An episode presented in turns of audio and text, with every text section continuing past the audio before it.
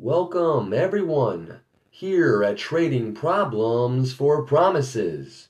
We are honored and grateful to have each and all of you with us here and now. Thank you for joining. No matter where you find yourself today, if it's a place of hopelessness, if it's a place of being worried about what the future holds because of the uncertainties of the conditions of society, know that grace is sufficient enough. Know that grace has already been fulfilled, and that whatever you are going through, there is a perfect hope in none other than Christ Jesus. Because he did what we could never do. If you find yourself in a place of thinking you can save yourself by works, by laws, by way of bypassing through and through the traditions of man and religion. Rest assured today that there is one who did everything needed for that glorious salvation, and that is again in Christ Jesus. What he has done for all of us at that wretched day on the cross. He declared it was finished after getting mocked, bruised, beaten, scarred, striped, bloodied, muddied, poke, pried, spit on, vilely violated. And He is the God of all things, the only true living God. He came down to be all things that we could never be, living perfectly, to take the sins of us wretched people, that we may be saved. And that same grace, that same love, that same sacrifice is a propitiation for our sins. It is available in the here and now. And again, wherever you find yourselves at, in the here and now, the Lord has His hand reaching out for you, saying, Grab it, repent, turn, have a changed mind. Don't think about these worldly things anymore. Come, focus on me and the true, true salvation. For we can get wrapped up in uh, doing things in this life and getting distracted in the ways of this world and its wickedness. We've all been there if we're not currently. But just know that Jesus has been everything and done everything that none of us could ever do. Paul exalts Christ by the humility of Christ.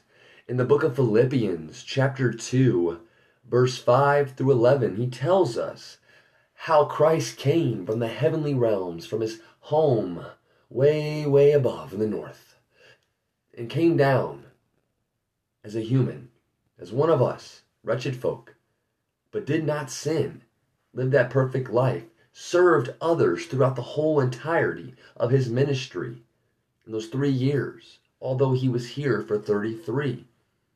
He knows the ins and outs of temptation. He knows all things. And in Hebrews, the book of Hebrews, it discusses it further about how he has endured every bit of temptation. So whenever we are going through deep waters or through the hardest parts of our lives, we can rest assured that we have a high priest, one who is interceding on our behalf in the heavens declaring revival, declaring salvation, and a way out of said temptations to sin no longer. This same one is in Christ Jesus. He alone can do this and is doing this. But again, Paul in chapter 2, verse 5 through 11, in the book of Philippians, this is also referenced, uh, can be referenced as a book of joy, Philippians can be, because Paul was in prison throughout the entirety of writing this letter, this epistle. And he still kept a measure of joy, exhorting us, instructing us to think of the heavenly places, to think of the good, true, pure, trite, virtuous, and just things of this life. Such a beautiful thing for someone to be through suffering and to still share joy, to shine light, to have peace, to be full of love. This can only be had by the Spirit of our Heavenly Father in Christ Jesus. Only by the Holy Spirit can a man or a woman bear such fruits in this wretched, broken land. But Paul states here in his letter to the Philippian church, he said, Adopt the same attitude as that of Christ Jesus, who, existing in the form of God, did not consider equality with God as something to be exploited or to be boasted in. Instead, he emptied himself by assuming the form of a servant, taking on the likeness of humanity, and when he had come as a man, he humbled himself by becoming obedient to the point of death, even to death on a cross. For this reason, God highly exalted him and gave him the name that is above every name, so that at the name of Jesus every knee will bow in heaven and on earth and under the earth, and every tongue will confess that Jesus Christ is Lord to the glory of God the Father. I'm going to say amen to that and a hallelujah because that is absolutely beautiful that the Lord, the God of the Almighty, of all things, came down to do all things for us, to be a servant to all, to man. That in Christ Jesus, the name above all names, who has all power, and that at the end every knee shall bow in heaven, on earth, under the earth, everything and everyone, every tongue will confess that Christ Jesus is Lord, for the glory and praise be given to our Heavenly Father above. Hallelujah. Whoever needed to hear that right now, that the God of all creation, the living Creator, in Christ Jesus, it is referenced to in the book of Colossians that He was the Word, that He was the breath of life, that He was the one who created all things in the beginning by God the Father. For He is God in all His fullness, the whole Godhead in His fullness that came to earth and yet is still in the heavenly. His Spirit dwells among us today. That is where those fruits come from, such as the joy, peace, patience, perseverance, faithfulness, goodness, gladness, self control, and so many more on top of it, really, because in those graces, in those fruits, there's seeds. And there's also more fruits that can multiply and extend from them. And the levels of those fruits can grow and grow and grow. You see, we're called to be walking vineyards of good fruit, of love, of life, of joy, as Paul was. And he wrote filled with joy in the Spirit to this church in Philippi. Such beautiful truths. So you see, too, as well, a man named Charles Spurgeon, a great preacher of London back in the 1800s. His prime was in the 1850s, but he was around a great immense portion of the whole 1800s. But he had commentary here on these, these verses, verse 7 and 8. And those again were and when he had come as a man, he humbled himself by becoming obedient to the point of death, even to death on the cross.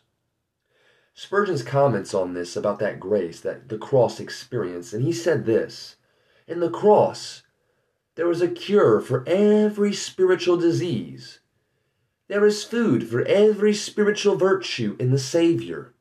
We never go to him too often. Now, Spurgeon had something there that needs to be beheld today, that needs to be greatly heard among the nations, among the peoples, that they would open the doors of their hearts, that you would open the door of your heart right now. Christ is knocking. Jesus Christ, our Savior, is knocking on the door of your heart right now, saying, Do you believe? Is His grace sufficient enough for you? Here and now because there is a cure for every spiritual disease at the cross and what Christ has done for us. The salvation, the key in Jesus and Him giving His life, God Himself, for you, for me, for everyone, that we may live again. That as He died, we die with Him to the ways of this world. And as He rose again on the third day, we rise again with Him and live. Hallelujah, because He lives, we live. It is here today that we seek this grace that is available and attainable for us all. Spurgeon's quoted not only is there a cure for every spiritual disease at the cross, there is food for every spiritual virtue in the Savior of Jesus Christ. We never go to Him too often. He's saying whether you're a believer, have been around for a long time, you're an elder, you're a deacon, you're a pastor, or you're a shepherd, or you don't know Jesus at all, he's saying whatever your title may be, wherever you may find yourself right now, that we can never seek Jesus out enough that we can never stop growing. We must remain teachable because it is only by Jesus that there is life. For Christ is everything, and in him is every need, and produced by him is every fruit, and giveth forth the word of God as every seed that could ever be planted. Remember, we here at problems for promises, the transition, the trading, we trade those problems of this world, the chaoses, the hopelessness, the distractions, the despair, the pain. But we must go through it to be changed. We trade those off at a certain point of, of salvation. We come to know that Christ has done it all for us. And we die to that sin. We repent. We pray for a changed mind, a changed heart. And we proceed forward in a new life, in a new way. I hope you're receiving this tonight, today, wherever you are at whatever time, because this is a glorious truth that the Lord is seeking you out for, is reaching out to you by the voice of a mere man, declaring, Today is the day of salvation. In Psalm 119, verse 162, the Lord tells us in His holy word, He says, I rejoice at your word as one who finds great treasure as one who finds great treasure. So you see, we are told that His Word is a beautiful treasure. And within that Word are beautiful nuggets because you see, His Word is a lamp and a light to our, a lamp for our feet and a light to our path. And this is in Psalm 119 as well, verse 105. And He shows us the way in all of His Word from Genesis 1 1 to the end of Revelation, the whole entirety of God's Word. And He speaks to our hearts by His Spirit more and more daily as we begin to grow in relationship with Him.